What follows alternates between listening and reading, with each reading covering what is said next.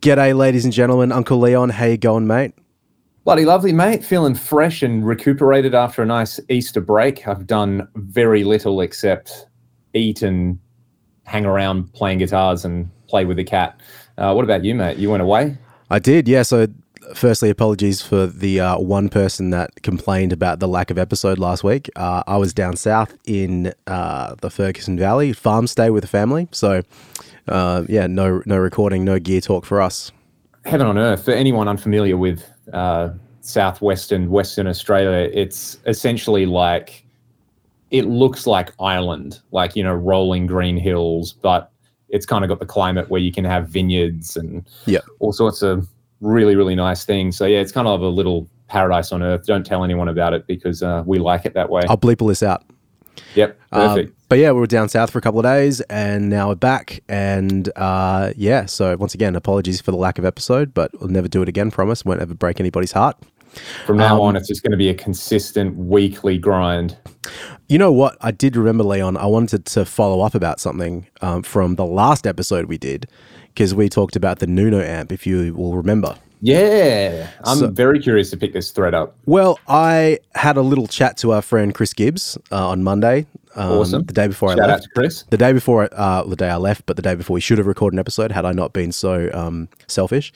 Uh, but I, I said to him, "Hey, Chris, tell me about these King amps because I'm curious. And is there anything you can tell me?" He said, "I can tell you everything. I was there."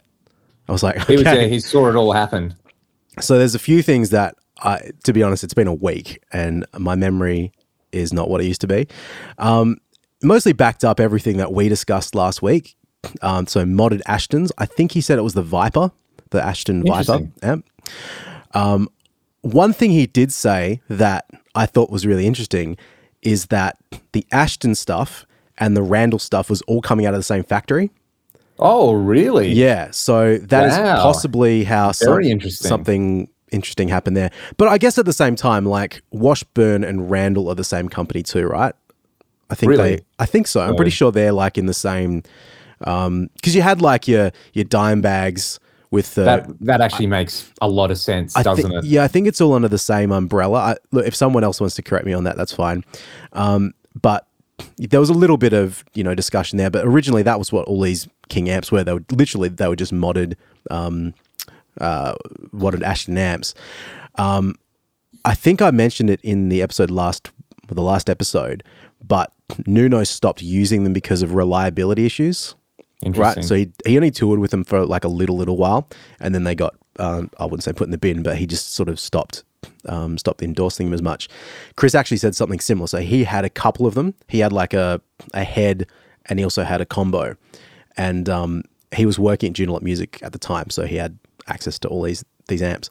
But he was saying he gigged with it for a while, but that it just like they were so hot rodded. Like these amps were like ultra, ultra hot rodded to make them sound the way they sounded that they were just so unreliable and they were always going to be fixed. So that was that's a part of the lineage of these amps. Even it's a bit getting- like it's a bit like buying a sports car and you constantly have it in the shop because Yeah. it's a sports car and it's pushing the limits. exactly. So you know, by all accounts, they sounded really good, but the reliability issues just didn't really make them viable at, at any point. Like, I mean, Chris was doing a million um, gigs in Perth every week at the time. Nuno's touring the world. I mean, there's different extremes of that. If you're playing in your bedroom, maybe that's a different story altogether.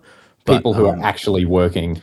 Yeah, but I mean, like these, the Ashton amps, like they were inexpensive as they were. They weren't built with the highest quality components. So, no doubt they're going to have, if you're pushing them hard, um, either through the circuit that you're um, modding to get them to sound that way, or just yeah. through um, through playing them loud all the time, they're just not going to hold up, and that's that's true. So, Chris said um, uh, after a period of time, the two amps he had ended up going back to the shop, and I guess they got sold or resold or Yeah, cannibalized right. into other amps. He doesn't have them anymore.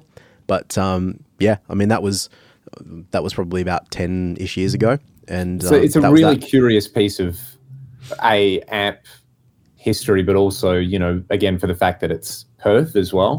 Yeah. You know, these these little stories that kind of percolate in and out and just the number of people doing cool stuff, you know, one way or another and trying trying things and, you know, constantly I, I I often listen to, you know, all the other stuff that I listen to and watch. It really seems like you know, no, there was like three people and they all lived in LA and they're the people who knew how to tinker with amps. But in reality, people are doing this all around the world. Yeah.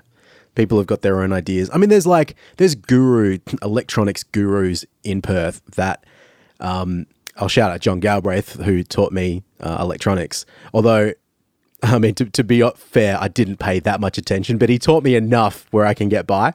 He Taught me- you everything you know, but not everything he knows. Yeah, he probably taught me like half a percent of what he knows. Yeah, yeah. And then I forgot most of that anyway. But it's like you give him anything with um, electricity in it, and he understands how it works and can and can fix something.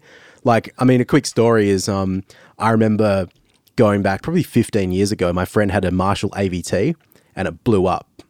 And he took the amp to uh, one of the local amp techs in Perth to say, like, look, my amp's broken, I need to get it replaced. The guy said, cool, no worries. 300 bucks to open it up. And then um, I think he said it's going to be, and it costing you three, four, five hundred dollars to fix this amp. And my friend was like, man, An this is a- AVT. AVT head, like Yeah. 150 watt head. It's like, well, what's the point buying a new amp, you know? So anyway, we ended up taking it to John, and um, I had to drive my friend. He didn't have a driver's license, so we, we This friend off- was not me. No, different. Because you did you did have to do a lot of driving of me back in the day. Yeah, but you've paid that back and then some, Uncle Leon. So you're off the hook now. But I took my friend with his amp to um to this to John's shop and said, look, the, he said amp's not working. Um, do you reckon you can take a look at it because I've been quoted all this money to fix it? And John opened it up and he looks inside it, gets a multimeter out. Do, do, do. Yep, that resistor's gone. Here's another one. Solder on top, and you're done. It's like, wait, what? He said, yeah, yeah, that resistor there is not working. Uh, it took John three minutes. It's not working. Solder on top. So wait, you mean just take the old resistor out? No, no, just leave the one that's there. It's very easy. Just pop it down. I just can't be. I don't want to do it.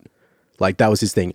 Yeah. I don't want to have to do this, but that's how you do it to fix it. See you later. And sure enough, the amp worked. And I mean, I I haven't seen my friend for a little while, so presumably the amp's probably still working, or maybe it's got other problems. But it's That's just the like thing. That's Yeah. the thing I've seen my dad do a lot in the past. With you know, people bring around these guitars that are apparently broken, and Mm-hmm. similar thing. Oh, I got quoted two hundred and fifty dollars to do this, and you know, he kind of disappears into his cave of wonders, and he comes out with some like you know Soviet spec bushing. and goes, yeah, yeah, no, it's it's this particular model, this thing. What you want to do is you want to take this, then you want to dis. Basically, you go and do the work. Yeah. But you put this thing where I tell you to put it, and it will fix it. Yep. And so many times that's worked. Or you know, someone's come in and they've been like, oh, you know, my guitar needs, you know, a refret or something like that, and he'll look at it and go like, no, no, no, mate, do this. See that there? See that truss rod cover? Yeah, you're gonna pull that off. And see this tool that's already in your guitar bag? Yeah, you're gonna you're gonna twist that thing uh, an eighth of a turn, and now play it, and you know that fret buzz, it's gone. Yep. Congratulations, you're you're a genius. Uh, so yeah, I, I'm. That kind of feels like, uh, you know, like uh, those sort of people are really a dying breed. Yeah. I mean, to be fair, there's an entire industry of amp techs and all that is required. And I don't want to shit on that industry by saying, oh, this guy overcharged to fix one resistor. Because unfortunately, it takes like a significant amount of time and energy to get to the point when you can do any of this stuff. Yeah, exactly. I think like, and even you know if you're constantly churn having to churn through pe- not just people's amps but like PAs and all the other Yeah. electronic things that you know then your time is valuable so to even diagnose something of course it's going to cost money yeah, it just so happens like, you know, we knew someone that was good enough and had Yeah. had a spare five minutes to crack it open. Not everybody has that luxury, so um, yeah. But I mean, that's for you and I, man. That's that's what we're very lucky. We know a lot of people. It's how we have access to so much gear and have for so long as well. It's be right nice to people ladies and gentlemen it pays off in the long run Absolutely. Um, so I think that's. Oh, you know, what I was going to tell you, mate, is um, so I just bought this. Uh, finally, I found. I mean, not finally. They didn't try that hard, but I, I got a um, a Celestion uh, G12H 70th anniversary. ah that's right you i think you did mention that have you have you got it Yeah, I have it. It was in my car. Um, it's now in my amp. Yes. So I haven't. I I was I'd finished it when you texted me like, oh, what time do you want to do this podcast? I was screwing the thing in, so I haven't even fired the amp up. But it's in the uh, it's in the amp now. I paid hundred dollars for it, hundred dollars Australian, which is pretty good. Picked it up in Morley, just around the corner. Um, so that I, I'm re- I'm really curious to hear what it sounds like. The guy I bought it off, said it sounded kind of thin, and in his estimation, it may actually be broken. But he said the tech that replaced it, because I think he had a, okay, he didn't say what he uh, what he replaced it with, but I think he said it came out of an orange Thun. What is it, TH30 maybe? Yep.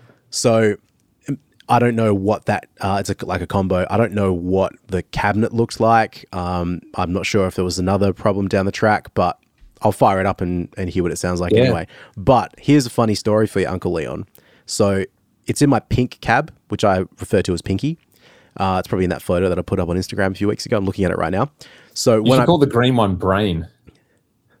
that's actually pretty clever. Better than calling it greeny, which I have been calling it. Yeah, okay, I'll call it brain from now on. Pinky in the brain. So I put that cab together like six months ago, and I had in there uh, your two warehouse speakers. Uh, so the Green Beret in the top left, and then the Reaper in the top right, and then in the bottom left, uh, G12. Uh, sorry, the um, the T75 that came out of a JCM 800 cab, and then in the bottom right was a greenback that came out of the. I call it the Rossetti cab. It's uh, just a 4x12 greenback from early 2000s ish, which sounds really good. It was the best sounding speaker in that. Or so I thought, Leon. because as thickens. as it turns out, um, I, when I opened up the cabinet, the where the green beret is supposed to be is just another greenback, which is fine, but I have no idea where your green beret is. Like it's at the studio somewhere, but I it's in the complex. yeah, I don't know what cabinet it's in.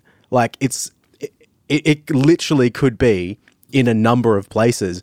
I'm looking at the green cab because it doesn't have the grill in the front, and um, I can you know tell what what speakers what. And the greenbacks have a much smaller dust cap, so I, it's definitely not in that cab because the uh, T75s that I know are in that cab have much bigger dust caps.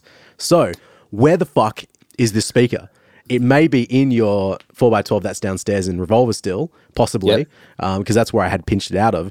I definitely remember taking it out. Like, and I, You know, these are, I think part of the fun of all these projects is, you know, as much as you assemble things, you also kind of semi lose things for a while. And then it's like you're back on the hunt. yeah, I, I'm sort of, I, I really want that cab to be like the two warehouses and then the two Celestions, though. So I'm kind of bummed. and I, I couldn't find my electric drill this morning, so I had to use a manual screwdriver like an idiot. Yeah, that's a bit, that's Um, a bit tricky, isn't it? So I'll find the screwdriver. I'll, I'll find the speaker, stick him in there, and then we'll hear what it sounds like. But I mean, I've been, to be fair, I've been telling people it's a greenback. I've been miking it for the last like few months and recording with it quite a bit. And in my brain, it's been like just a, a greenback anyway, but it's, you know, kind of not. Yeah. But it has, as it turns out, just been a normal Like, greenback. wow, they really, really nailed this greenback tone with this greenback knockoff. Yeah, I mean, it's kind of like it's a bummer because it's not the best. It theoretically, they're not best, not the best sounding greenback in that cabinet as well. The bottom right one is. So Yeah, anyway, right. it doesn't it doesn't matter. Um, I'm still going to fire it up. I'll, I'll have a listen to that speaker today once we finish up here, and then see how she goes. Um, and I will say actually, there's- just quickly, the reason before we you segue into the topics of today, the reason I got on this whole whole speaker train like a few months ago was because of the Splawn Nitro, which I mentioned a few times. It's just like it sounds so horrendous, like so horrendous with green uh, with um, V30s, in my opinion. But as soon as you chuck it through a like greenback or something like that, it sounds like a million bucks. And um, Fascinating. it's come up in a few other videos, like watching some other videos of like I watched this um, Fryette thing the other day with him and um, uh, Joe Barresi talking about like the Oh, fangs. that was such a great video. yeah, that was wicked. Hey, like I really, really enjoyed that. That th- was. Well- I'd watched an entire documentary series of just Steve going to people's studios. Yeah. Well, I think they did a like a podcast episode, which is two hours long. I'll, I'll listen to that at some point. But uh, my point was like they like matching the amp that you've got there with the speaker it's designed to work with is probably a lot more uh, important to consider with um, you know with getting guitar sounds in the studio or live or whatever like um, I mean, they talk about it with the high watts and stuff. Uh, for me, it was the Splawn. Like, I had to go on the Splawn. I'll make it sound like it was really hard. I went on the Splawn website. What does he sell in his cabinets? And as it turns out, it was you order them with greenbacks or you order them with um, G12Hs. And it's like, oh, well, there, you you go. go. That's why I want Well, to try these.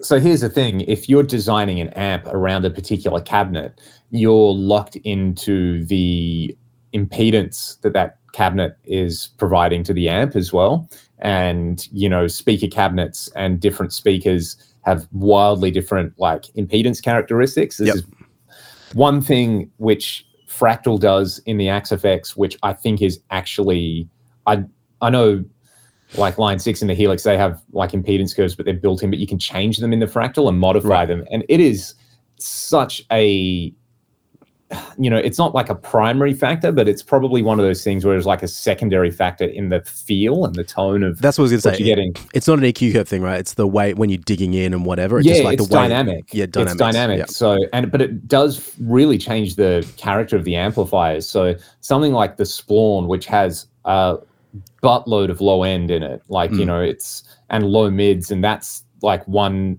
thing that changes massively. Uh, and then even if you like different load boxes, you know, like the two notes load boxes and the Universal Audio OX, they they don't look like a proper speaker impedance at all. They they're this kind of inverse bell curve shape.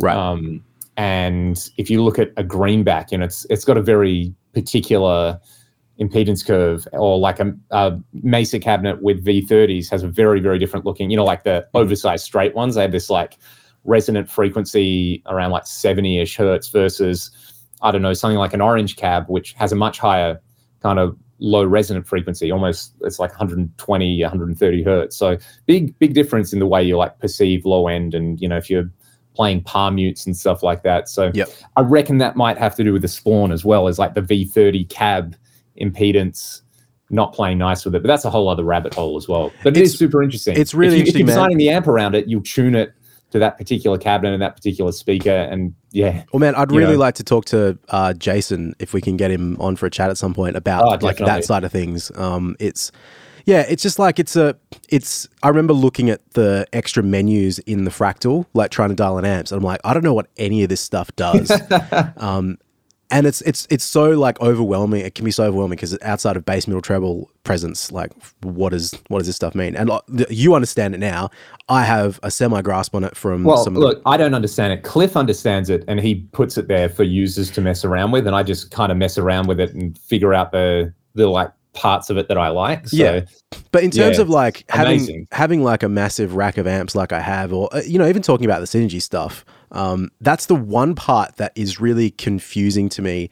If I think about like how everything is supposed to work in a specific ecosystem, is like, you know, okay, there's there's the amp side, there's the head side, but the speaker side, it's just more than a one thing. It's more than just a frequency response. You know, it's um Yeah. and then obviously, as you said, the cabinet or the speaker impedance or all these things or the environment that it's in. It's like, man, that's I wouldn't say it's like harder, but it's like it's so overlooked. I think um, it's more than like your guitar pedals. You know, it's the, the the physical movement of air and all this stuff. It's just it gets really confusing.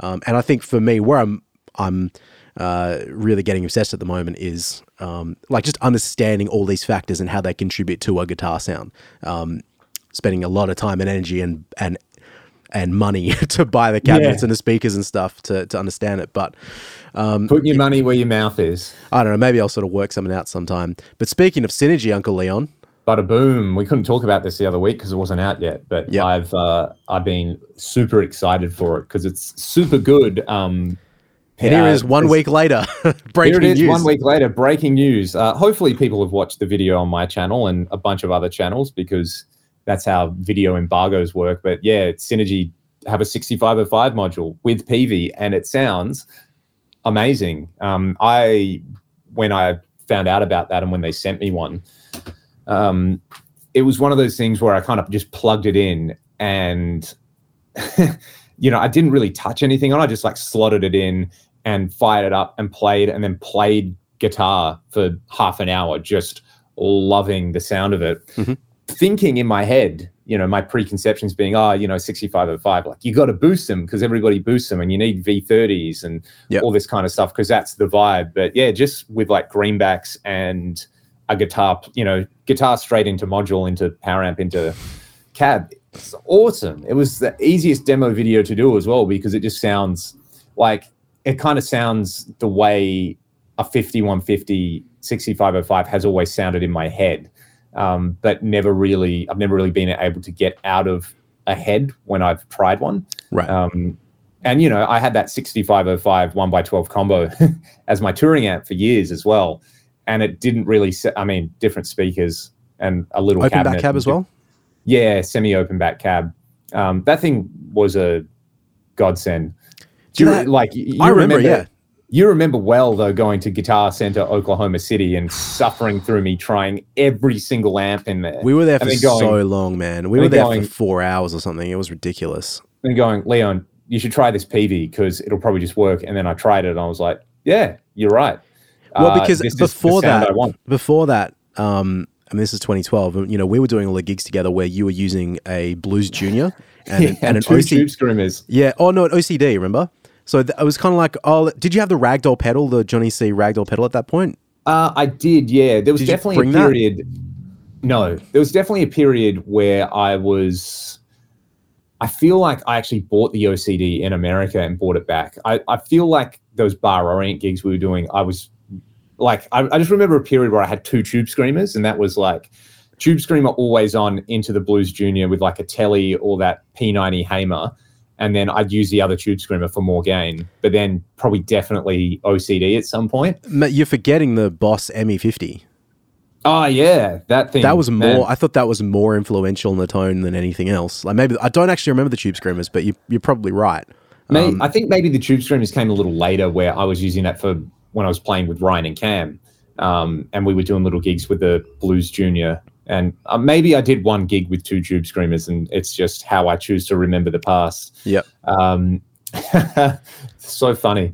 Uh, anyway, what was I on about? So yeah, so the, yeah, the we uh, tried every amp. yeah 6505. Do you remember what And speaker then- was in that? Was that the Sheffield thing? Must have been, um, but I It's- used that amp great, so though. much. It I think I did. good.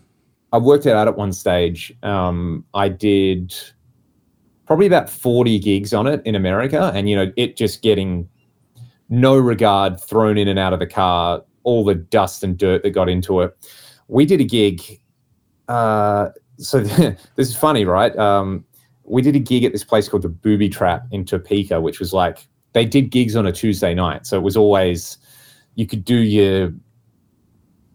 This was in 2013, you know, where we were like booking gigs on the on the fly. You could do your Friday, Saturday, Sunday shows in like a kind of bigger city, and then on your way through to, you know, wherever you were going, um, we we did a bunch of shows in like Colorado, New Mexico, Texas, Missouri, Arkansas. That was kind of the big loop. So we did like three or four big loops. And each time on one loop, you'd be like, on the Tuesday, we'll go to Topeka, Kansas, and we'll do the booby trap.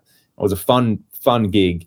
And I think what happened there one night was we'd done it a few times, and the guy running the bar, who was also the sound guy, just I remember him going, "Ah, there's a DI out on this. I'll just use that instead of miking it." And there was a ground lift on it, and I think he lifted the ground and just didn't mention anything. And then the next couple of gigs, this amp, like every couple of songs, would just go like, it, it was the worst noises, man. I was like, "Oh, this thing's a bit cooked," and um, got got through a few more gigs with it, and just being like, "Yeah, I got to fix this."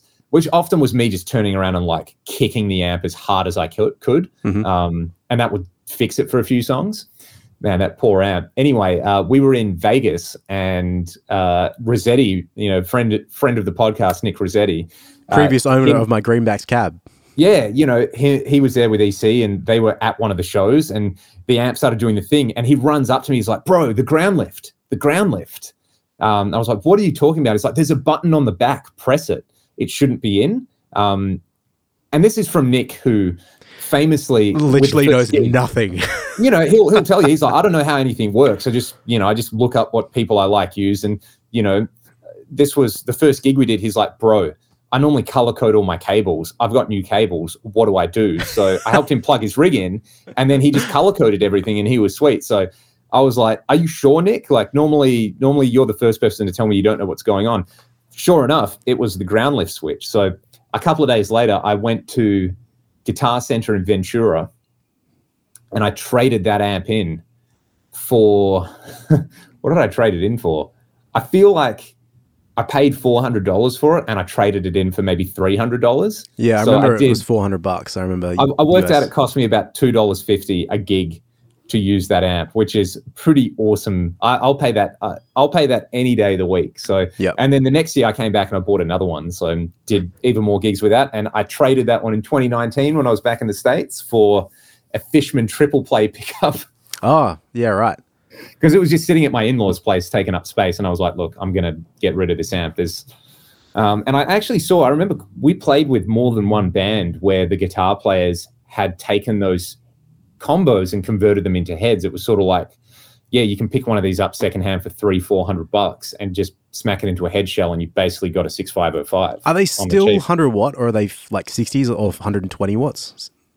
Uh, I, I feel like the combo might have been maybe sixty watts. Yeah, Um, I feel like I'll yeah, look it up. It'd have to be 60, surely. The 6505 112 plus. Uh, that thing saved my life on, yeah, 60 watts. There Yep. you go. There you go. Uh, I'm Um, so, like, I almost, you know, I'm not going to buy one, but I almost want to get one here just to have for the fact that it's like, yeah, that thing was, They are more expensive here than you would expect. I've seen them come up before for like maybe 1200 Australian, which is just too much.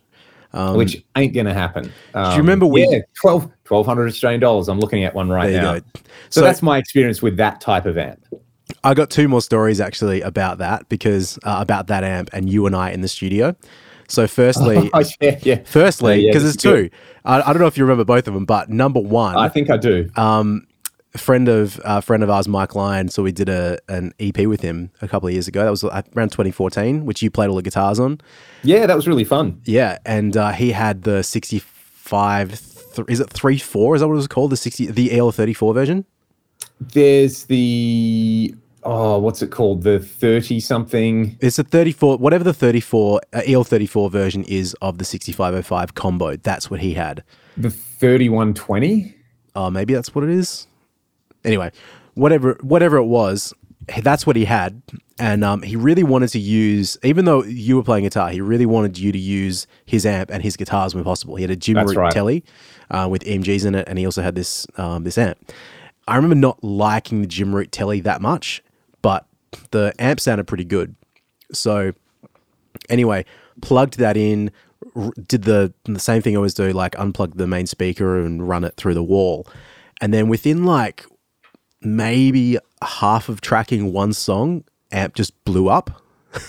I do remember that well. It was kind of like, yeah, okay, it sounded it sounded good, and then the you know the magical purple smoke Yep, and filled the so room. so that was done. Um, and I think I don't remember what we used after that. It would have been probably pre-recto. I don't think you were using rectos at that point. I, I feel like we kind of used that EP as a bit of a trial run for because I just got back from the states and I just got my single cut, so we were pretty Oh, yeah. keen to use that guitar. Do you remember what amp? sounded what amp was it though? there was definitely some uh, tiny terror happening on there, Okay, and oh, I, I wouldn't have had like a oh. I might have had the Splawn at that point, but I don't remember using it. did you that. have your Marshall at that time? I I'd had the you may have. Marshall. Yeah, maybe we tried the Marshall. I think it might have been Marshall. Like I, I remember using the Tiny Terror quite a lot on that, used- and just being like, yeah, "This is cool." What about the Jet City? Would we have used that or the uh, Soldano or anything? Yeah, maybe there was there was definitely yeah because you got your Marshall and we retracked four Ragdoll songs Oh, that's and right. ended up releasing them in 2014. That's right. right, So yeah. yeah, that Anyway. was you definitely had your Marshall. Anyway, Definitely long Marshall, story but- short, we blew his amp up. But then, 2015, because I picked up my uh, 5152 in that That's uh, right. after getting back from America in 2015. I got that and a cabinet for really cheap, like $800 Australian. And then pretty much immediately sold the 4x12 because I just didn't think I really was going to use it at all. Um, and then we went to use that because when there's a picture of us online actually of like getting, it was end of 2015, getting ready to track that um, back to zero. all the amps. Yeah, there's probably like about 10, 12 amps in this one picture. And we went through every single one of them, did some due diligence. Uh, and I remember really liking the 5152. Yeah, Like, yeah. a I, lot. I remember uh, tight drive into it was the Yeah. was where the party was at. And then that blew up after like one song.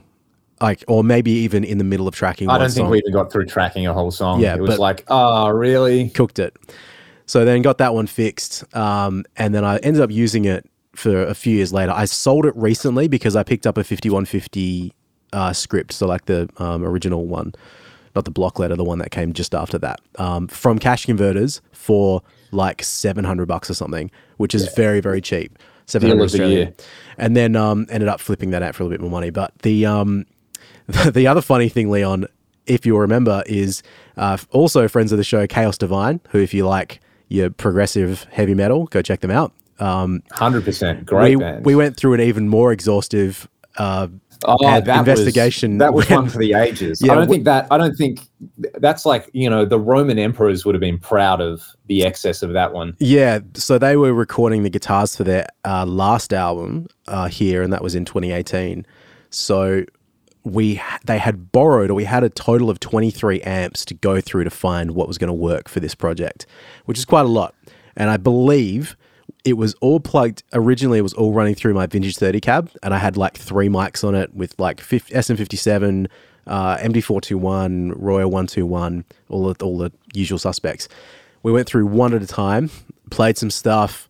I didn't have a reamper at that point, so it was literally just like, oh, what do you like the sound of? And cranked them all up. And the winning amp was a 5153 100 watt that they'd That's borrowed. right. I remember that sounding. It sounded awesome. really good. Um, and they, I think they used a few other things over the course of tracking the album. Like that was the main one for all the rhythms, which at, at the moment is probably like metal standard. It's just like the sound of the last like what five, six, seven, eight years, whatever, ten years. Yeah, you know they. I I, remember kind of because they had a 50 watt version of that head that was like it wasn't a lunchbox head, but Yeah, it was it wasn't a just a- full size. They still make that. Yeah, yeah. And I remember maybe around so 2015, 2016, um, being in the States and the shows we were doing, like everyone had one of those amps. Yeah. It was it was crazy. Like nearly every band we played with, like the guitar players had those amps and they sounded awesome. Well, yeah, like and actually with this with the Chaos Divine thing, I remember they had um, they had both those versions too, both in white, like a hundred watt Yep. version and a fifty watt, Yep. watt version. But anyway, um, and before I get to the logical conclusion of this story, uh, what happened was I thought, fuck it, like I had a I had my cruise control um, amp selector at the time, so it was you could have um, one head in but send it to multiple cabinets. So after doing a little bit of messing around with just the V30s, I threw up the, the Greenbacks cab, the the Rossetti Greenback cab, and uh, just I think I just put a 57 on it, and oh, it was 57 in a um, and I was like, oh, have a listen to this one as well because we may as well uh, hear what it sounds like. So here's the V30, that sounds really good. Here's the Greenbacks, oh, that sounds really good. What does it sound like together? Bam, put them on, and it was just awesome. It was like such a great guitar sound. And I was actually, I had it patched in on my SSL summing mixer, and I mentioned this the other week, but um, all these mics come into five different inputs on the on the summing mixer, and then it goes into one input in Pro Tools. So you have the sound committed basically with all the, Yep. the mics leveled out. But anyway, one thing I didn't do, and I, I sort of thought of that about this well after the fact, um, but I didn't actually change the impedance on the back of the amp because Yeah, it said splitting to two, so you, you're halving the impedance. So I think it would have been set at 16 uh, ohms, but in fact it was driving into eight ohm loads, if I'm not mistaken. I think it's two parallel outputs, so it'd be into. So anyway, um, they got through seven or eight songs, then blew up the 5150 100 watt version. so awesome. So that's I, I- three. I see a I- theme developing here. yeah, so three well, of these heads. well, okay. Let let let's think about this. Really, Yeah. Uh, there's the Mike Lyon explosion. There's the Chaos explosion. There's the Back to Zero explosion, and there's basically the one I pretty much wrecked. And Which one was traded, that? Oh yeah, that one. The one one twelve combo because it was it's a bit cooked. Yeah. but it worked in the store in Guitar Center when they tried it out. So apologies, Guitar Center Ventura, you bought a lemon. Yep. But you know what? Like, I mean, the sound of it is awesome, so that's fine. The amp, the, well, I mean, just to finish the last story, they ended up finishing a lot more tracking with the uh, the 50 watt version, which apparently sounded pretty much the same, but not 100%, but good enough. Uh, at least in the meantime, that they were able to get the 100 watt fixed. So they got that fixed, swapped that back in. Who knows what song was recorded with what, That's but cool. still awesome sounding amps. Um, and yeah. Uh, actually, before we talk about, sorry, this has been a lot, way long detour to talk about the Synergy module, but like, I think just one more thing. I reckon it was, again, maybe a Fryette video that I watched or podcast. They were talking about the um, someone, you know, maybe using the like his gear back in the early 90s and loving the tone, but then all of a sudden just able to get their hands on the 5150s that had just come out. And I think he was, I think it was the Fryette one. I think it was Fryette that was saying it, but he's like, yeah, look, the the artist just decided to go with the 5150s because you look at the price tag, it was something like Yep. two and a half, three grand for the Fryette and like nine hundred dollars for the 5150. It just was made way more sense for everybody. So there's certainly like a an element of the parts in them are not quite at the same. The sound is awesome, but perhaps they're not as robust.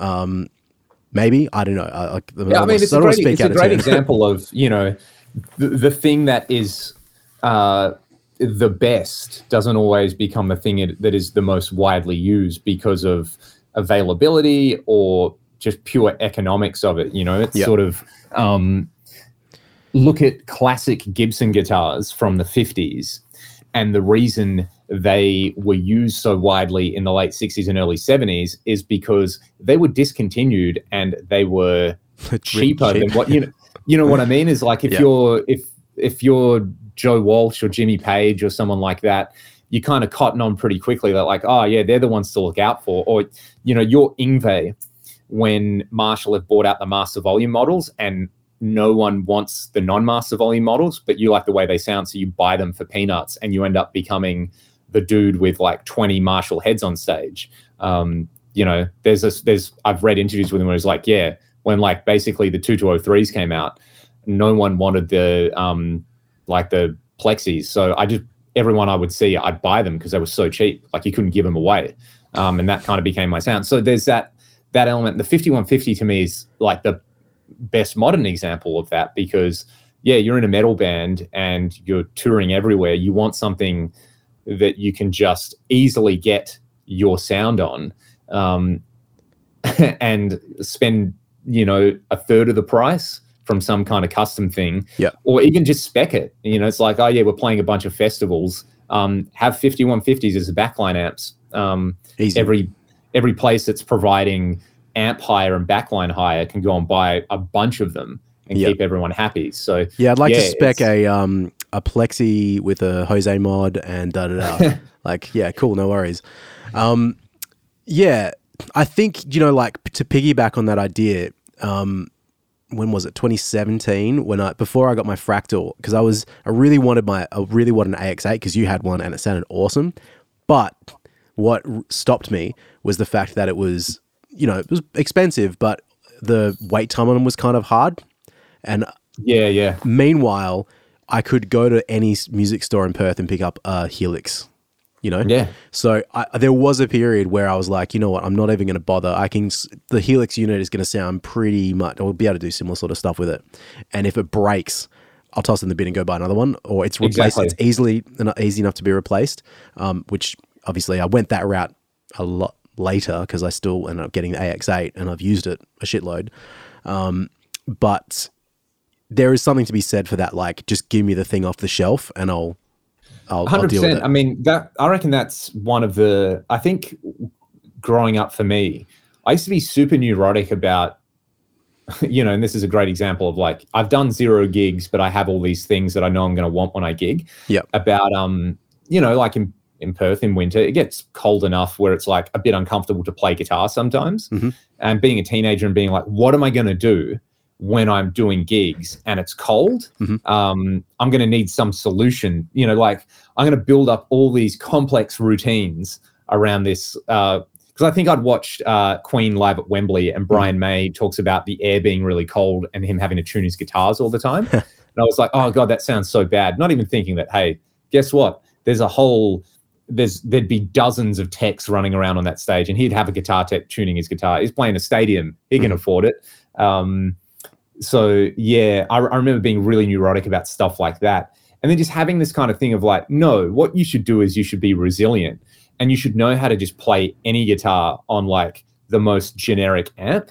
Yep. So what's everywhere? Oh, a DSL. Yeah, DSLs just do that. Like Yep. you know, just figure out how to get you know, rather than worry about having the 100% A plus tone at every gig, uh, which is never going to happen, just get used to having 70% of the ideal situation and just working with that. Just just B minus it, bro. Yeah, like not bad advice. I think I wish I'd gone into gigging a lot more with that in mind uh, as well. Yeah. And um, I've always chased Um, I've always sort of chased something that I'm comfortable with, and I'm still sort of working it out. I think what I've come to the conclusion of, though, after all these years, is I just if I'm stuck, I'll have lot like lots and lots of gain, and I'll roll the gain back on the guitar. Yeah. and if I can do that, Yeah. it's fine. I mean, there's the um, I think you That's remember this. pretty good. When I when I had my pedal board stolen out of my guitar out of my car like years ago, about 2015. Um, I just I literally had nothing. I had to do these gigs, but all I had was my at the time Laney uh, GH50 tube head, which is sounds really good. Actually, sold that to Chris, who um, asked a question about the um, Nuno amp. Um, so hopefully he still got it because if he doesn't, I'd, I'd probably buy it back off him. But that I had that amp and I had my orange one by twelve cab with the V30s in it, Yep. and I was using my Warmoth guitar quite a lot as well. That's right. And um, I ended up doing like just a bunch of gigs where it was guitar directly into the head, no tuner. Like I just would tune with my phone before the before, I, before I played. What a lad. Yeah, and I just went and did the gig, and it was fine. Like, Yep. the amp ended up not really being loud enough for a couple of the gigs I did, and it was like no sound guy, so you just deal with it. But um, with it. it was fine, man. And I, you know, you don't think about. I'm not really one to think about the tones that much as I'm pl- like when I'm actually in the process of trying to play guitar, and I just need to like hear it and kind of have enough distortion and sustain to live with it. When I start complicating 100%. stuff with too much pedals, it gets really weird. Uh, that's aside from the stupid pedal board I have at the moment for the um, for the cover gigs. It's a different sort of it's a different sort of thing. But Yeah, you know, you've you're you're across all of that though. I think for me it really helped as well having Brian because you know that was the like B minus is good enough. Just play the gig and don't be crap. Um, attitude was really helpful to be around because I mean, like he had uh, a, a valve state combo that he'd taken the valve state head part out of, so it was a two by twelve, and he'd sit a DSL fifty on top of that. And when we started gigging, I had you know I had a rack and a bunch of stuff, and he was like, yeah, he did. oi, oi, just do this. You know, like just just use this. Trust me, it'll sound fine. Um, and kind of you know having somebody who's way more experienced to just be like, oi, shut up. You actually don't know anything. Like I've done this before. Do this. Really like transformed my attitude about yeah about what it about doing gigs and you know being precious about gear and you know now Ryan uh, doesn't it- care about gear at all. So much to the point he won't even bring a guitar lead to a gig. Yeah, exactly. Just hey, at least he brings a guitar though. But anyway, let's let's go back. I mean, I'm I'm really sorry So everyone anyway, listening. It's been yeah. such a detour. Let's talk about We- the synergy module. It, so has been more than a week since Troy and I have caught up. So Yeah. Anyway, the 5150 is it's like the gold standard for high gain for numerous reasons. This module sounds like a really good 5150 just straight up. And you know what? It's almost easier to use because you just have two rows of knobs and you can have both channels in the module as the lead or the crunch. Mhm. And you just go and just it sound it just I saw Pete Thorne did the video where he compared the 6505 to the SLO module. oh yeah, And I think the SLO and the Morgan modules are maybe the only modules I haven't tried. And I've been like, oh, I should get an SLO module. Hearing it side by side, I was like, whoa, I actually kind of dig the 6505. Mhm. Like they're really, really similar, but the 6505 has that like angry fizz about it, Yeah, which was- I really like. one of the Facebook groups that I'm in, I think it's the uh, M- Egnater MTS Synergy Facebook group. But there was a few people complaining about the 6505 because it's like, oh, well, what's the point? It's the same preamp section as the Soldano and the same as the Mesa Boogie. Da, da, da. It's like that doesn't. It's not quite true. Like, yeah, I guess it's they're kind of based on the same thing, but the amps don't sound the same. It's like they there's more to it than just that little part and i think the the whole module is supposed to really be what the amp is in total not just what the one preamp part is you really yeah, just yeah. kinda- You know, obviously they're trying to represent the sound of an amp, and it's not just like, yeah, we just pulled the circuit of a six five zero five preamp it. out and and rehouse it. It's like it's not that easy. You got to make it work with the synergy system and everything else. So yeah, it's pretty. Um, now look, it's just.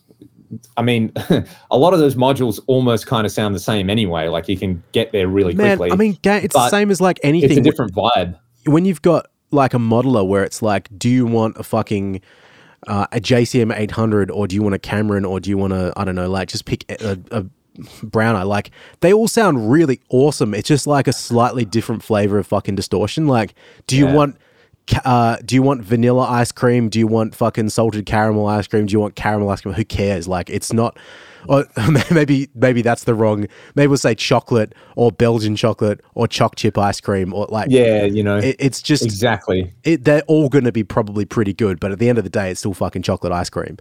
Um, it- yeah. Oh yeah. So- exactly. But you know what? Like, all two things. Let me ask you because I haven't tried the module yet. Um, firstly, because I don't remember on the faceplate, does it have the like a resonance and presence thing on it, or is No. it just a, so it's gain and EQ Yeah, I and volume don't. and then a switch? Hang on, I, I don't have to lean over and take a look at the module, Troy. No, it is gain, three band EQ, volume per channel, and then a two way switch to select between crunch and lead modes. Yeah. So, I mean, I don't know. I'm not at like a 5150 aficionado because, like, you know, the one I have at the moment is awesome, but the presence knob has snapped off it. So the presence is always in whatever position that is. yeah. And it just so happens to sound really awesome. So I don't, have, I don't feel like I'm uh, losing too much. But um, yeah, I mean, it's like the if you can still dial in like that level of chunk with just the three band EQ, then that's awesome. And you know, most of the because on the on the Sin two that has oh that doesn't have presence, but it's just got the SAG control. Is that right? Correct. Yeah. Yeah. but then you have you have modules that do have like a kind of But the like Sin the 50, Fryette well, the Sin 50's got a presence and resonance, or just the presence presence and depth, to yeah. present depth. though, Okay, so you can sort of replicate it anyway. which which work really really nicely. So on I kind of the found on the Sin 30, it's it's only a presence, so you don't have the depth control. But like you know, that's that's fine. Um, so yeah, you can basically get most of the way there. Um, now, what was the other thing I was going to ask you? Do, do, do, do, do, ask you about ask you about that. Okay, because uh, PV have sort of refreshed the 6505 line in like the last few months. If I'm correct. yeah, correct. they've got their sort of like what is it, the original ninety two or something? Yeah. So that's that's is that is that what it's called like the 6505 1992 or Well, I know Kyle Bull has a demo with it because Yeah. that's what I watched, and I was like, this sounds sick. Uh, because because I know there's Kyle there's Bull? the 6505 2 as well. Correct. Yeah, yeah. Let's see. Let's go back through. He's done a demo with the 6505 module, which is cool. And I haven't watched that yet. I'll check that out. The Head First Alta, which was also very, very cool. Ah, where is it? PV 6505, 1992 original. That's what it's called. Right. So do, is there documentation to say whether or not this module is like any of these new products that's been forced into this not forced but has been like um, made available for synergy or is it like taking the 6505 um, you know I, I haven't heard that discussed at all but i'm kind of interested because I, like I haven't seen any. I haven't gone deep enough to be like, oh, here's some comparison videos of a 55, uh, uh, 5150 original and 6505. So Yeah, John Brown's video, he basically has uh, an original 5150 Mm-hmm. um, and it, and the module with like a sin, can't remember if sin one or a sin two, but he ABs between them, and it's it's pretty much spot on right there. So uh, let's see. The Synergy engineering team spent over two years working with PV to perfectly capture the 6505 tone, feel, and response. This no compromise collaboration resulted in an all tube preamp module that genuinely replicates and streamlines everything that makes the 6505 so popular. So yeah, they uh, they kind of don't really say too much about it. I mean, to be fair, like the 6505 and the cool. yeah, the 5152 and the 6505 in theory are the same amp.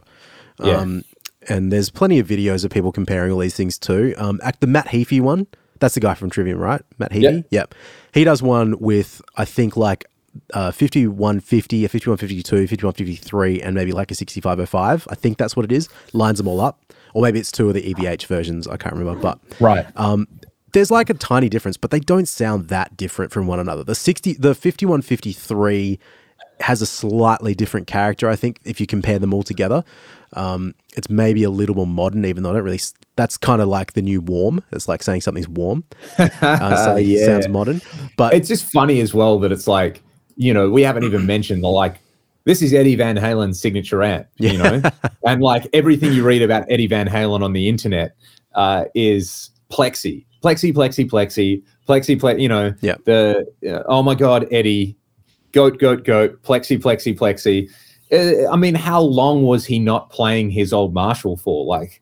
Probably longer than he actually played it. It was one of those like Steve Morse Yeah. did more gigs with Deep Purple than Ritchie Blackmore, but you know, yeah, that's. Like- I've never thought about that before. That's funny. like so who's the true? You know, but you know he didn't play on in Rock and Machine Head, so no one cares. Um, Yeah, but neither of them played on Come Taste the Band, which is yeah, exactly. Tommy Bolin, yep one of my patron favorites. saint of the channel. Yep.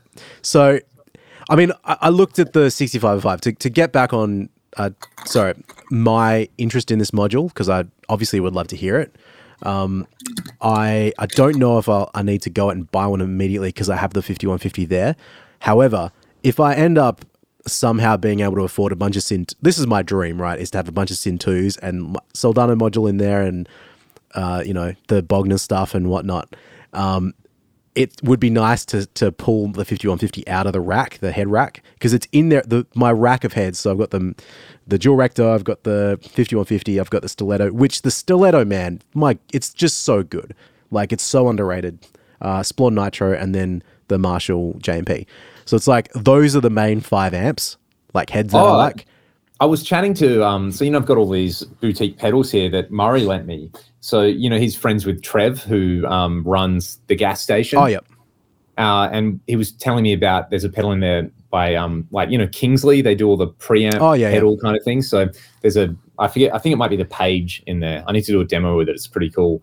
He was kind of saying how um, Trev really likes it in like the effects loop off his gigging amp, which is a stiletto. Well, there you go. It's People in the know, mate. I need to I need to do a gig with it. I've ne- I've only used it for sessions, and it it like it happened weeks ago. I think I mentioned it. Like it beat the JMP, like the OG. It has a thing that is just it's kind of I don't know. It's versatile. It's really Yeah. good. Anyway, uh, my point was like if I could pull the 5150 out, so I could put another nice amp in there, um, maybe that's that would be awesome. Um, and then I get again, I've just got my rack of high gain shit with the the the um, synergy stuff. So that that's something to work towards when I get a little bit of time. But Yeah, well, I'll bring this module around um, ASAP, and you can try it with your rig. I'd be really curious to know how it goes, like side by side with the with the real thing. yeah, yeah. I said, man, I'm I'm really keen to hear it. Um, I'm really keen to hear all the synergy stuff. Like I'm I'm fully uh, drinking of the Kool Aid, shall we say? Yeah, exactly. No, it is. It's it was just I, what I found consistently with their stuff um, that. Well, I should say what I've found is that the things that I like in the system, I really, really like, um, and the stuff that I haven't like, I didn't love the BE and HBE modules, like which really surprised me. I thought they would be the ones I'd be all about. Um, and then I played a real BE and I was like, this is cool, but it's like exactly the same reason I didn't like the, say, HBE module as much as I like the Uberschall module. It's just the thing that the BE does, where it's a little bit smoother and a little bit more like polite and um, they sound great, but it's, you know, there's this kind of scuzz and like nasty thing that I think I chase sometimes. Yep. Um, which the modules I like, like the Uber module, the 6505, they they're my two favorite high gain ones. Um, uh, and the 2CP, which is a totally different thing. The 2CP sounds like my Mark IV.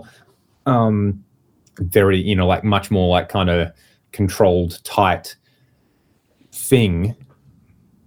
They're definitely probably my three favorite high gain modules. And then like the 800 module sounds amazing. Like, Mhm.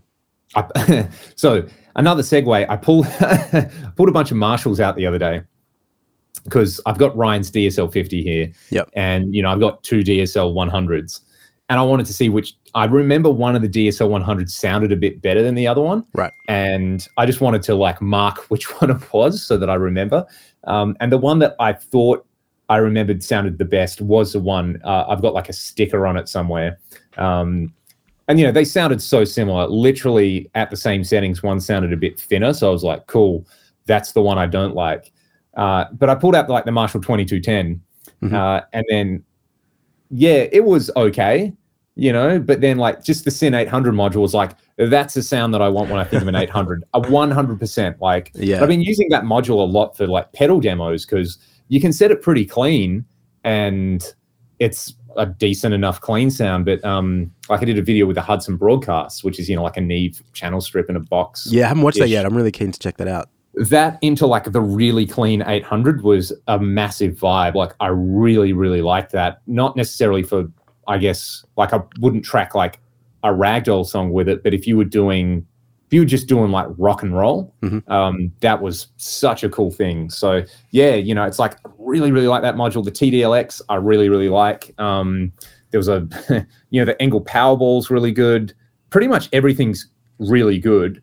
And then I think some of the modules for me cross over into that. Like, like the Uber module's great. That's one of my favorite high gain things in the universe. It's just, it just makes me happy. It made me laugh. I was scrolling through Gumtree a couple of nights ago, and I was just like, "Oh, someone's listed a Synergy module for sale." Who could that be? yeah, and uh, then I saw what it was, and it was uh, ecstasy. Oh, who's selling ecstasy? Maybe I could get a second one. That's really funny. So Oh yeah, guilty is charged. Um, but yeah, that's like purely to enable. I think I want to try an SLO module still. So Yep. there's something wrong with me. Uh, there's something wrong with all of us, isn't there? That's why we're all here. yeah, could just quickly, yeah, your um twenty two ten. I I've never really r- liked that in any Hey, context when we get tried it. this. Get this, man. Uh, I was playing and I was like, this is weird. I can hear this kind of like clean thing underneath like the sounds. I'm playing on the distorted channel on it. I'm like, I'm going to turn the volume on the clean channel all the way down.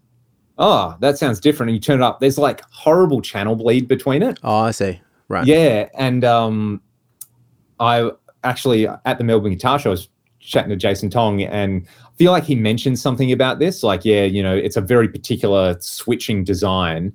Um, and then yeah, you go online and read about it, and channel bleed is this thing with those amps. So yeah, that was pretty funny. Turning the clean channel off so it didn't bleed into it, I still didn't love it. It kind of had a sound which was pretty recognizable.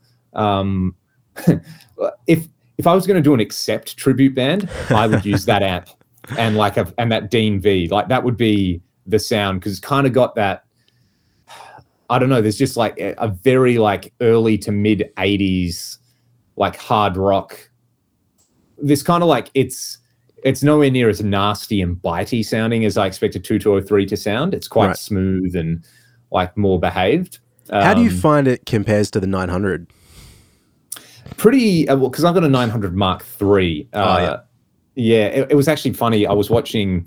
Um, so there's the Guitar Hour podcast. So it's Tom Quayle, David Beebe, uh, a few other guys, Jake Wilson, Dan. I always forget Dan's last name, but um, and they were talking about because Marshall's just been bought by some non-British company, Right. Sounds or something, and they were talking about that, and they kind of brought up the point that they're in, um, you know, they're in the UK. They were like, yeah, you know, the nice thing about Marshalls and living in the UK is you can get a silver jubilee for like a thousand pounds Yeah, right. um, which you can't anywhere. Like you know, import duties and everything else. It's like so you want to get like a loud amp that you can gig with.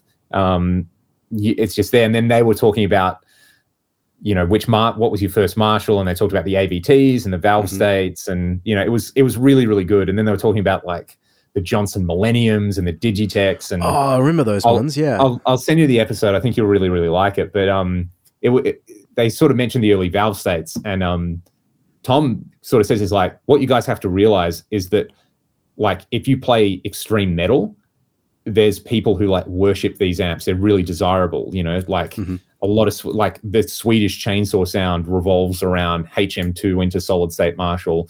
Um, Chuck Schuldiner used the early valve states in Death. Um, and they were like, no, no, no, sure, surely, surely you just mean like it's one of these things like, oh, isn't it funny that we're using this crap thing? He's like, no, no, like people legitimately love these amps. And then they mentioned the 900s, and it's like, yeah, people kind of crap all over the 900s. Um, and should they? I, I feel like I feel like the 900 is just the default backline amp in the world. oh, yeah, maybe. I mean, it's there was a lot Probably of them, not- I suppose. Probably not not desirable. anymore. So, Yeah. um, Um, yeah, easy to come by. Yeah, so I've got a Mark III, which isn't a very typical. I I, I really dig the design on that, um, where it's it's so it's a single channel with two master volumes, um, and Wait, so is that some- still that's a high gain dual reverb still? no no reverb. Okay. All right. JCM 900 Mark III. It's it's a single channel amp with two master volumes. Okay. Very simple. It's it sounds pretty similar to the 2210 in my opinion. Like it's got but you have split gain controls like the dual reverb, like preamp and Yep. whatever the other one's called.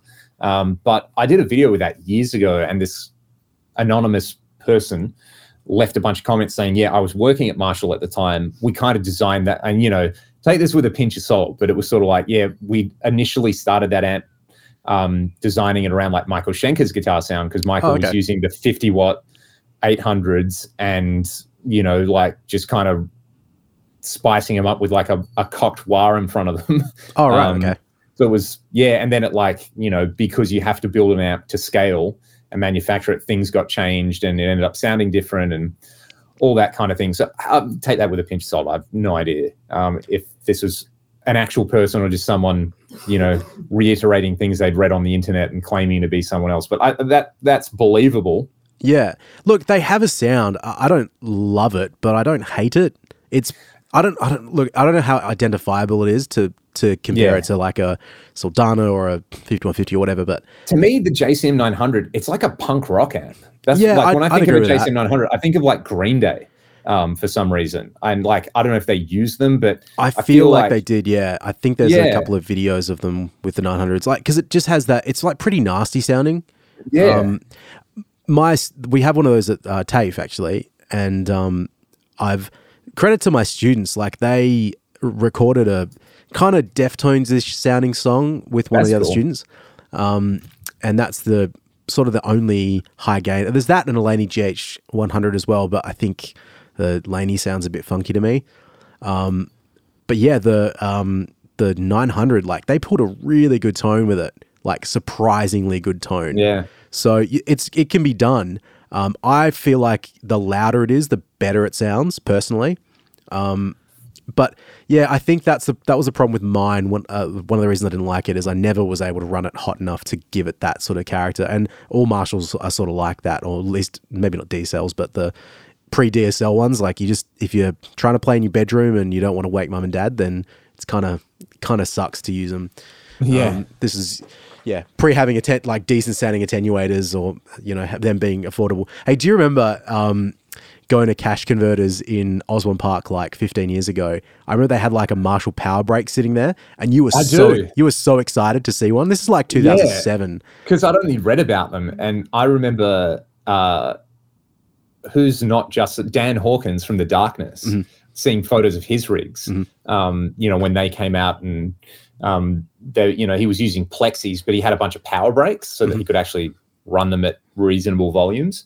Oh man, that is a throw. That is an, and they were gigantic. Those yeah, they're big. things. They are Like- are they resistive loads as well. They're not like the um the what's the is it the crate thing? Uh, the hot plate. Yeah, I, I see. I feel like with the power brake, because you're meant to run it into a cabinet, that it probably you still get the impedance from the cab. Um, that's the way a lot of those things work. Where the, even if it's a resistive load, don't quote me on this. I know if I take the fractal load box Mhm. and I use the speaker through on it, the impedance changes to the impedance of the actual cabinet. And I've done that and like unplugged the cab and heard the the character of the amp change. So maybe even if it's a resistive load, but you've got a cabinet connected, it's kind of fine. Yep. Okay. Um. Anyway, that that just came to, to mind because, yeah. I, Anyway, that that was my reference for them. The I darkness trying- what used was I going to say? Yeah. loud amps. um. Do, do, do, do, do. Oh yeah. One more. This third time. Shout out. Um. The there was a Fryette video that came out the other day that I watched with um Variacs. Maybe it's a few weeks old. Oh, yeah! Wow. really really interesting um variacs versus like you know taking an old marshall and why you can use variacs in some amps and not others and um yeah he also was like and here's uh the amp stock here's the amp with a variac in it here is the amp with um a power station and so Yeah, right. like it's not just a advertisement for a power station because there's a lot more to it than that but it was really interesting you should check it out i think you'd like it Yeah, yeah. I'll have to do um, that. I 'cause- am going to stop mentioning Fryette. Like it's the third time in this podcast. I've already like given him a shout out. So I mean, the goal is to just get Steven Fryette on here because uh, there's probably you probably couldn't find anybody who actually knows something about amps that Steve doesn't. That's my impression. He and not like- that he's like, not that he'd be like, yeah, I know everything. He just seems like a guy's like, ah, yeah, I remember that thing in 1978 doing this and that guy. You know, he's like, yeah, he's just, he's just like an overflowing fountain of cool amp stuff. You Yeah. know, Yeah, it'll happen. Um, anyway, should we segue not so subtly onto the next topic? I think we've given that enough air, haven't we? I think we've absolutely thrashed that. Uh, Um, and to everybody who's still still tuning in, you know, we appreciate you. And to everybody who's followed the Instagram page and Yeah. Everything else, um, you know, feel free to message us suggestions for topics. But um, so we wanted to talk about the NAMM show because I spoke about it in my Q and A yesterday on my channel, and uh, it was interesting. Obviously, it, it's coming up, but like a bunch of other convention stuff is coming up. And I mentioned in my video, I just watched something about E3 Mhm. and the kind of parallels between E3 and NAMM are quite pronounced on there. So I haven't been to the NAMM show though, and you have. So I wanted you to just like talk about what it was like and how you enjoyed it. Oh, and yeah, it was fun, man. I mean, I, I think I've mentioned it before to you, or maybe I've even said it on the pod. Like, it was it was fun. Glad I went and did it. Probably don't need to do it again in a hurry, if I'm being honest. Um, mostly because I'm not so outgoing as to go and make a bunch of friends and um, shake hands and kiss babies and whatnot, or kiss ba- was what, what's the term? Shake Ki- babies and kiss hands. that's the one, right? Yeah, that's what I that's what I wanted to say. yeah. Um, so yeah, it was um, it it was cool, but um, there's not too much to say. Like, it's a bit of a rite of passage. That's what it feels like for our generation because we used to read about it so much. that's the thing. It's like if you grew up uh, so far away from that part of the world, like we did, and you're reading lots of guitar magazines, and it's just awesome. Like it's good to tick that off the box, even though everyone that's there that's been going for more than probably like two NAMMs fucking hates it. Like no one really wanted to be there, but they all kind of just there was like you know, there was so many fucking poses wandering around, man. Like dudes in uh in makeup, like eighties rock makeup, which is just like this is unnecessary. Like, who do you think you're here to impress? Like, there's no one's like because your whole band rocks up in uh I don't know dressed I, I can't like something like outcast from an Alice Cooper video or something like that doesn't mean I like mean, all of a it sudden it is LA. It is in like, well, what is it? Anaheim. It's close enough to Yeah. LA. It's it's you know, I- it's, well, I- it's California. I thought you that know, part of it was really kind of funny. land. Yeah, but um, you know, I was it was cool, man. Like, cause I uh, obviously had some friends that knew people, so I I was at least I got to stand in a circle with Phil X, and that was really just kind of funny to be like, why am I here? You know, it's Yeah. but that's also that LA thing where I think um, you know, you just kind of happen to to know someone that knows someone, and then all of a sudden you, you know. I, I was with our friend Umi, and he's like, "Oh, hey man, you got to come re- meet Reinhold Bogner." I was like, "Okay." So shook hands with Reinhold Bogner, who did not give two fucks about me, like, but it was just that just happened, you know. I saw Yeah, Devin Townsend actually, and I was like, "Hey, Oh, Devin, right. how you going?" He's like, "Hey man, how are you?" And he walked off, and it's like, "Well, that's nice." Yeah, yeah, it is. I mean, you know, being being two little boys from Perth, the proximity to uh, absolute excellence in your field is something that you kind of. I feel like some Americans maybe take for granted if you live in LA or New York. It's like, oh yeah, so and so and so and so, and we know this guy and they did this. But for us, it's still like, what? Huh? oh, mate, Really? Kevin Parker from Tame Impala was at the Dockers game the other day, so I don't know what you're talking about. Well, there you go. I mean, hey, to be fair, if you actually look at people the world cares about, you know, far more, far more influential than any of the people we've talked about at any point on this show. That's a know. shame. More people should care about George Lynch, but I believe so as well. That is that is a universal truth. but I always Um, warm up that gig with um, Wicked Sensation. So there you go. Perfect. There you go, George. So anyway- love you. yeah, that was my um that was my NAMM experience. But um yeah, so I said I didn't actually watch your video, but I wanted to talk about it a little bit with you because um firstly there's there's a few things. One nice thing about NAMM is I'm looking forward to the couple of days when a bunch of new pro- products are announced. That's a little bit like Christmas for me. So Yeah, if nothing else, to know that there's like a time of year when it's like, oh boy, what's gonna happen? What's what's coming out? That's exciting. like I'll, I'll send you this video that I watched. So it's by a YouTube channel called Arlo, and Arlo does like Nintendo videos, Mm-hmm. but it's it's a man our age, but instead of showing his face, it's a blue puppet. Um, as you do. So imagine it's got this like Sesame Street pop culture uh, kind of crossover thing, and uh, yeah, you know they they kind of all the points they make about E3, where they're like, yeah, E3 to me was like it was the one time in the year you looked forward to hearing about all the cool new stuff that you were going to get excited about Mm-hmm.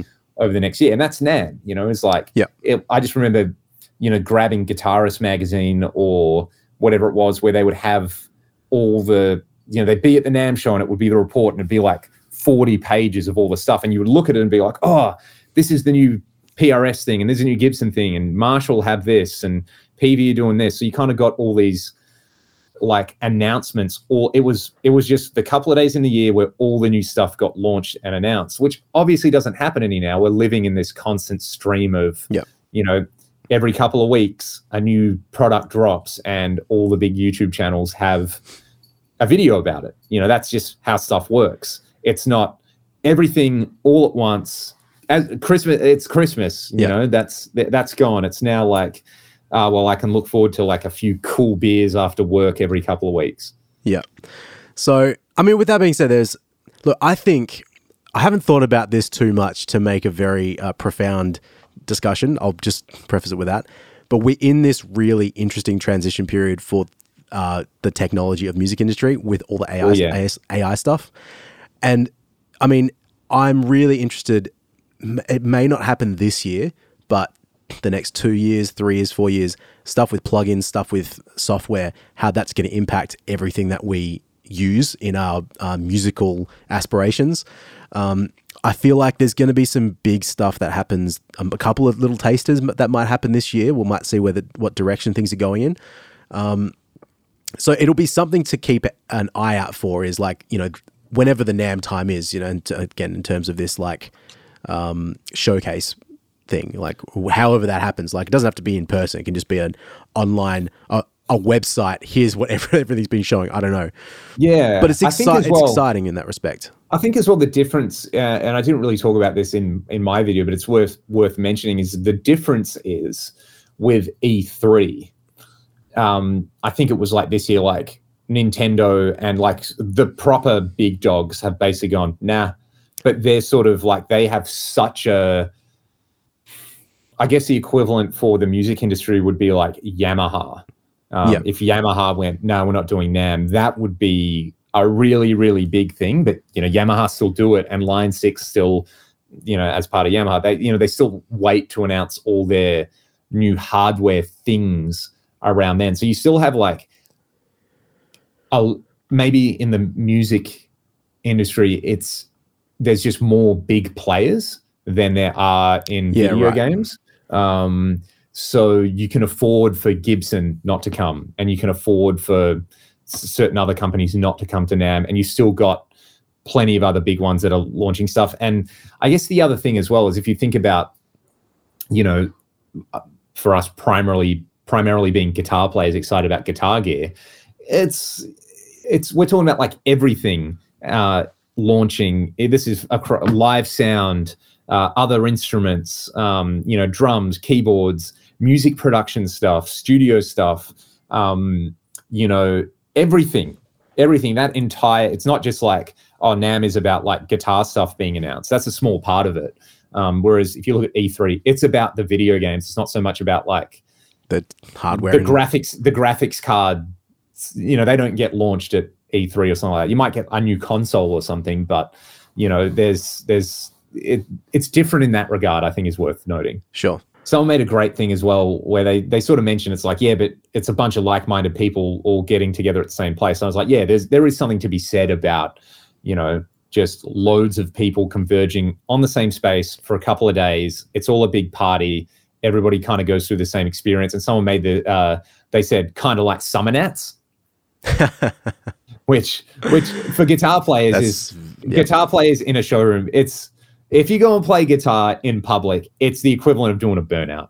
Yep, pretty much. But you know, You know- I was going to say, sorry to cut you off there, man. These things, like I remember not that long, a few uh, months ago, listening to one of these Friedman podcasts where he talks about how much it costs to put up a Like, Massive. it was dollars. something like 60 grand for them to run a booth at NAMM for the size that they needed. Like, and that's tiny as well. You know. yeah, it was, it was big, like, it was relatively big, but yeah, all things considered, like, fucking hell, 60 grand. That's a lot of amps that you got to sell to recoup that money, let alone the time of the people involved to go and, like, man it. Like, your Yamahas and stuff, it's kind of, I guess it's all right. Like, they, they probably have money just coming out of every hole um, to, to cover that. But, you know, smaller, smaller brands, like, yeah, it would be it would be very very very pricey. Um, and yeah, when it's as you say, like when Fractal has never done NAMM, is that correct? Yeah, but why would they? You Yeah. know, like they sell direct. Yeah, I mean it's just that I've seen a few people talk about that that model of going through shops or going direct and all these sort of things and how that's all transitioning out now as well. It's sort of the the purpose of it being a trade show, like not for public but for other um, you know, sellers and stuff. Well, what's the fucking point if it's you just got to get an, a newsletter blast, you know, when a new product gets announced anyway. Like it doesn't really seem to matter too much, does it? But Yeah, I mean, I, again, I think it depends on the scale of the business. If you're essentially, if you make, like, uh, actually, I, I saw a, a pretty cool video during the week. It was um, uh, in New Zealand. They had a, I think it's kind of like a museum exhibition about just kind of music, um, and they there was a little feature on Paul Crowther, Crowther Audio, the Hotcake, and you know, it's a couple of minutes long and. I'd never seen anything with Paul Crowther. And it's just him talking about, yeah, I was in Split Enz and I made this pedal and, you know, we used it. And then I was like, you know, teching for a band who was opening for the Violent Femmes and the distortion pedal they were using sucked. So, like, the guitar player just walked out and put a hotcake in and they loved it. So, lots of people like, like the hotcake and pretty much everyone in New Zealand had one at one point. And, um, you know, like Paul's just making pedals in his house him and his wife just do literally do everything on them. It's like a little cottage industry. Mhm. You know, you don't need to go to a trade show to do that. Yeah. The the beauty of the hotcake is that it's like a word of mouth thing. Um, there's this scale where, you know, how much how much turnover do you need to be generating, and how much product do you need to be selling to justify going to a trade show? There'd be like a pretty you know, there'd be a if it, hey, if it's sixty thousand dollars for Friedman to to do a booth, um, and if like yeah, it's you got to be making what like five six times that to sort of be able to justify it minimum. Yeah, I guess. I mean, I wonder what it what it costs to be at the Melbourne Guitar Show. If we should find that out.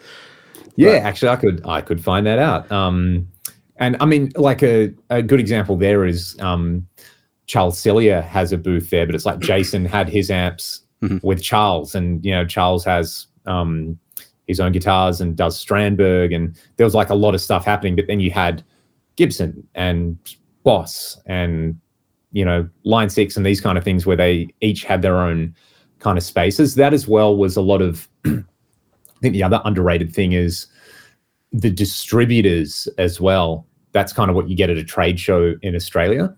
Um, not necessarily the brands, where like Right, you know you an American-based brand, uh, or like again, I'll use Yamaha. music and all the stuff that they putting. Yeah, yeah. out. I'll use Yamaha as the example because Yamaha would have Yamaha America Yeah. as well. You know, um, they're on a scale where they can justify having essentially a separate business under the same umbrella. So, yeah, uh, the economics of it would be fascinating and you know terrifying when you're talking about you know it's costing more than an employee's entire yearly wage probably to to run a booth. Yep.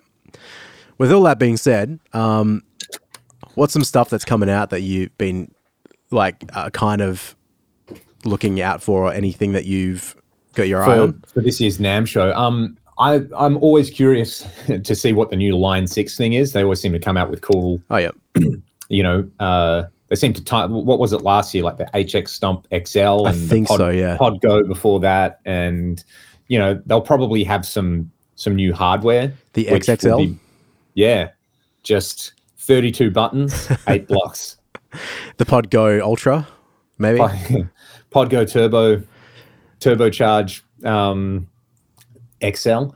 Uh, yeah, I, um, obviously something like you know, yeah, you can see like the Synergy, the 6505, like that was kind of their NAMM show ish. It also, it's interesting that like NAMM time is a proxy for announcing a big thing as well, even if you're not there. Hmm. Just kind of announce your product around there and you you cash in on the on the hype. Um, yeah, mostly, probably it'll be interesting to see on the plugin front what a couple of companies do, uh, as you were saying, because the AI machine learning things exploding at the moment.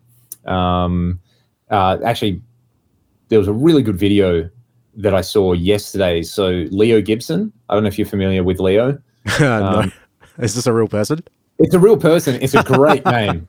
Um, uh, and I forget where Leo's based in Europe. I want to say Italy, but apologies to Leo if you're listening to this and I got it wrong. Um, but yeah, like kind of, I don't even know what the equivalent would be. Like, I think Leo's one of the few people doing stuff with like proper data where it's like, hey, I I did basically what he did was he got a Kemper, a Quad Cortex, Tonex, and the Neural Amp modeler. Mhm. And the thing that I thought was really interesting about that is like, yeah, we'll do a null test and calculate the Oh, error yeah, cool. signal. Yep.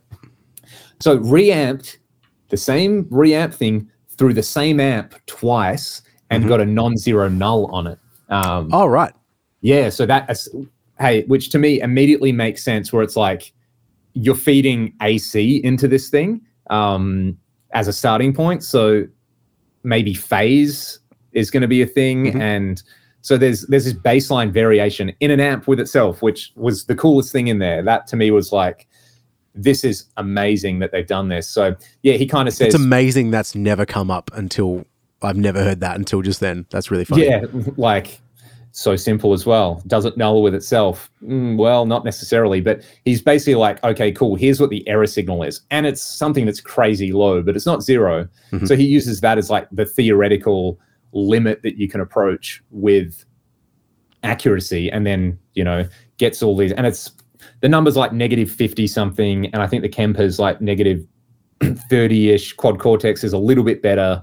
Tonex is around like the minus 40 and the neural amp model is a little closer. But then he's like, I'm going to train this uh, neural amp modeler profile for like, you know, uh, 24 hours or something, like 10,000 epochs or something, like crazy amount. And yeah, it gets, it gets better, but probably not something you'd be able to hear. So it's like, it's got the lowest error signal, but then he's like, yeah, it actually, the more you do on this, it actually hits a physical limit, which Mhm. is not the same as the theoretical limit, which is interesting. Oh, okay. Um, but then is like, this is for the settings on one amp. If you had five knobs on the amp and you wanted to do all of them, then yeah, he comes up with this insanely large number where Right. it's like, yeah, if you wanted to use this to capture the complete behavior of an amp, uh, you know, it's too much time. This is why you might just want to have a hybrid approach. And brilliant video. Like Leo's really, really awesome and a very, very good guitar player as well. Um, but yeah, actually seeing some data with it. So that was super interesting. Um, and he makes some, it's probably the best video that I've seen about all this kind of, you know, AI assisted guitar profiling stuff to date. So that was, it'll be interesting to see that in, I, I still think that with the whole AI thing, the interesting thing isn't going to be capturing apps or anything. It's going to be the like iZotope style. Hey, I want to sound like Eddie Van Halen from like write me a patch in my Axe FX that sounds like eruption. Right. Here's here's the reference signal. Mhm. Put all the block, you know, like put all the blocks in for me, tweak them for me. I'll fit like that to me. I think will be the really fun thing when we get there with AI stuff, or mix my song for me to sound like Joe Barresi. Yeah, I mean that's already getting there. Um, but I don't know. I, I'm sort of like I'm not that positive about the future of my specific industry in so many ways. Um, so, I yeah, maybe I, I won't speak too much. There, okay, so to answer my own question, what am I ex- excited about coming out at NAMM? Because I can tie this around to that. Um, I'm really curious because I think SoundFlow has a new update coming out, which they they tease Yeah, that. right, interesting. They've been really quiet for like months and months. they usually have a an update like ev- like the start of every year, and Yeah, it's, like who's been quiet, and that's who you know is gonna has got something. Yeah. so, okay, here's the thing with Soundflow, right? Is I mentioned this before. I've got a button on my Stream Deck where if I press it, it sends whatever tracks I have highlighted to a specified like folder, uh, like Pro Tools folder, um, track folder, routing folder, routing folder. That's what I'm looking for. Yep. Color codes everything. Um, I, I've got that set up for every style of track, if it's drums and bass and guitars and whatever, uh, for a session. Like So you my create your session. own like macros for a session. Exactly. So, to give you an example, I did that on an album about maybe nine months ago ish, and it saved me probably six hours of work. so That's amazing. It's not. AI, but it's still like a um, a time saving software feature. Let's just call it that, right? Um, now with what happened with Avid a couple of months ago, I think it was like one of the previous updates, they opened up the the system develop. I think it's called the system developers so- software or that side of um, of the Pro Tools software, which had previously been previously been very tight and confined, and unless you were like a specified developer, you couldn't do shit. Um, and it's been yeah, so just generally opened up a lot more. So one of the big problems with like say SoundFlow or other things trying to create macros is like they don't have access to certain elements of the software to really be that efficient working on it. You're sort of still working on top of the software like someone physically clicking buttons and Gotcha. stuff. So with I'm really curious with the new SoundFlow how they can integrate their product and their software more into Pro Tools because that's going to be really interesting. Because what it will mean for me is that it will hypothetically save me a lot more time when it comes to working. Hypothetically, I, I, I don't know what these things could be in physical terms or practical terms, I mean. So that's really interesting. But to get back to the fact that I saved myself six hours of time to, um, you know, do all this routing, in theory, I could have probably paid a student of mine a certain amount of money to come and do all that work for me. Yeah. Maybe they'll do it in three, four, five, six hours, whatever. But that's someone that hypothetically is like lost out on a bit of work. Like all that grunt work is just disappearing. Yeah, yeah. And all that, uh, possibly that's something that a student of mine or someone else, they could benefit from having like this introduction of how a session gets put together or this, that, and the other. Like, because I certainly did that stuff when I was um, coming up like a long time ago. So it's funny because like the the point at which you get to like being able to really work in that industry, like to mix a song and edit a song and and doing routing, sort of stuff, and then someone that's literally just starting out, like the middle ground is completely disappearing. So it's kind of it's kind of interesting. Like I'm, I'm really excited for it on the one hand because it's going to save me a shitload of time and energy. R- kind of disappointed on the other hand to know that um, the education for younger people is going to change. Um, and I, I don't have a specific thing I can um, correlate it with. Um, I but mean, just like- think about how like you know when ChatGPT was breaking, Mm-hmm. um, it coincided with the start of the school year here and the absolute hoo ha that erupted with like, will schools allow ChatGPT and like all the stuff that universities have had to do, you know, to like detect when something's. It's like there was this kind of almost moral panic around it, and now it's just oh yeah, ChatGPT, yeah, I, I wanted to do something and you know it's and then now there's gpt 4 which you sort of pay for there's like the the way these things can kind of get normalized really really quickly Mhm. um it's like yeah the speed of disruption grows but also the speed of like oh well, okay cool we'll work around this um the i think the traditional pathways will be disrupted but there'll probably be a kind of a similar thing to like music streaming where it's like when spotify and stuff first really came out you know we were still printing cds and selling them Mhm. but it's taken like a few years for the big dent in sales to really happen where it's like yeah we don't sell nearly as many cds online we still sell them at shows though um, that's still happening but we sell more sell way more downloads um, you know so it's that's good. I can't think of the last project I did that got done to CD. I mean, it's yeah just- it's, oh, actually, no, I can, it's- but it's a different uh, sort of project. So it's um, it disappears. I mean, like you know, talking about the, the the stuff, the AI and all this sort of stuff. It's it's a shame. Like there's an entire middle ground that's going to disappear, and there's going to be something that that entire area of my industry and other industries will like the knowledge will be lost over time because it all will be done by computers, which could be partly like a non-issue.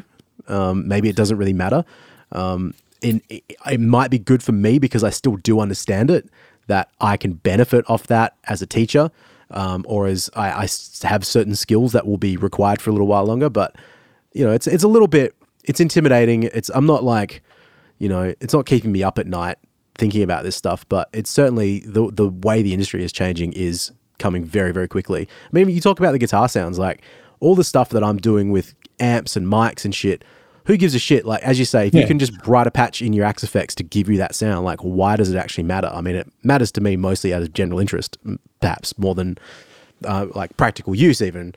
Um, so I guess you separate it then. Like, is that a hobby thing for me, and it's not so much a work thing for me? it could, yeah be thought of like The- that. i mean the other thing that I, I find pretty interesting as well is you know i've had multiple people write to me and say hey leon i used your free ir for an entire album that my band made and it really worked well and i, I liked it and i used it in my fractal or helix or quad cortex as the main sound I, I do live that's just like solved a problem for me um, and you know that's something that i like I consciously wanted to make available to people. So is it like, is it that it's good or is it that it's free? Or is it that it's like, you know, the fact that it's like a 70% on the good scale and a 100% on the free scale maybe outweigh the fact that you could get something that's like 100%, but you got to pay $3 for. Um, Yeah, but I mean, geez, like, you know, there's so many of those things. It doesn't like who cares almost like, like, you know, you Justin York's still selling IRs, even though like clearly I've got an IR that is free that works in a commercial setting. Yeah. That has actually been um, uh, one fun fact I learnt was that it's actually on you know the like Taylor Swift re-recording her back catalog. Uh, some of the sounds on there like use some of my cabs. that's very very funny. Isn't that hilarious? Mate, you're a part like, of history. literally uh, the current most successful commercial artist. Mhm. Um, there's aspects of it which I guess you could say are open source. You know, you, you Yep. get you get Leon's free IR, cool. Um, I, yeah, that that's really really cool. Uh, do I feel like I've missed out on something by making it available? No, because I use it. Yeah. you know, it's like it's I fixed the problem for me.